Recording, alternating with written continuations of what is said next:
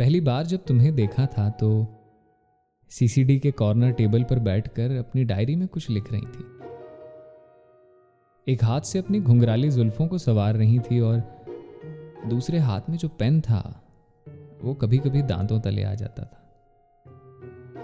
सोचती हुई वो आँखें अचानक हड़बड़ा गई, जब मैं सामने रखी कुर्सी पर बैठ गया। जब सामने से गौर किया तो हैरान हो गया। मुझे झपकी आ गई हो शायद। और खोली जो आँख अपनी, वाह, कैसी खुशकिस्मती है।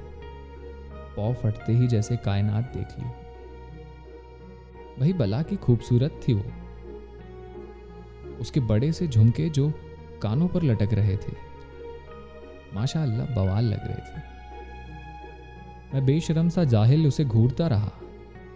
और जब हया आई तो लड़खड़ाती ज़ुबान से बोल आया सॉरी आलम कुछ दिन यूँ भी रहा सीसीडी की पार्किंग में घंटों खड़े रहा। वो एक छोटी सी मुलाकात थी, खत्म हो गई। वो एक बार और मिल जाए तो दिल को तसल्ली हो जाए। कहीं लव एट फ़र्स्ट साइड तो नहीं हो गया था? ऐसे मसलों में ना बड़ी क्यूटनेस आ जाती है बंदों में। क्या है कि ज़ुबान से अल्फाज नहीं फूटते और मुआ दिल ऐसे भागता है जैसे कोई छूटी हुई ट्रेन पकड़नी। पर एक किस्सा फिर आगे बढ़ता है। बात जाड़ों की थी गौहर महल में कोई एग्जीबिशन लगी हुई थी। मैं भी ऑफ़िस से निकला और पहुँच गया।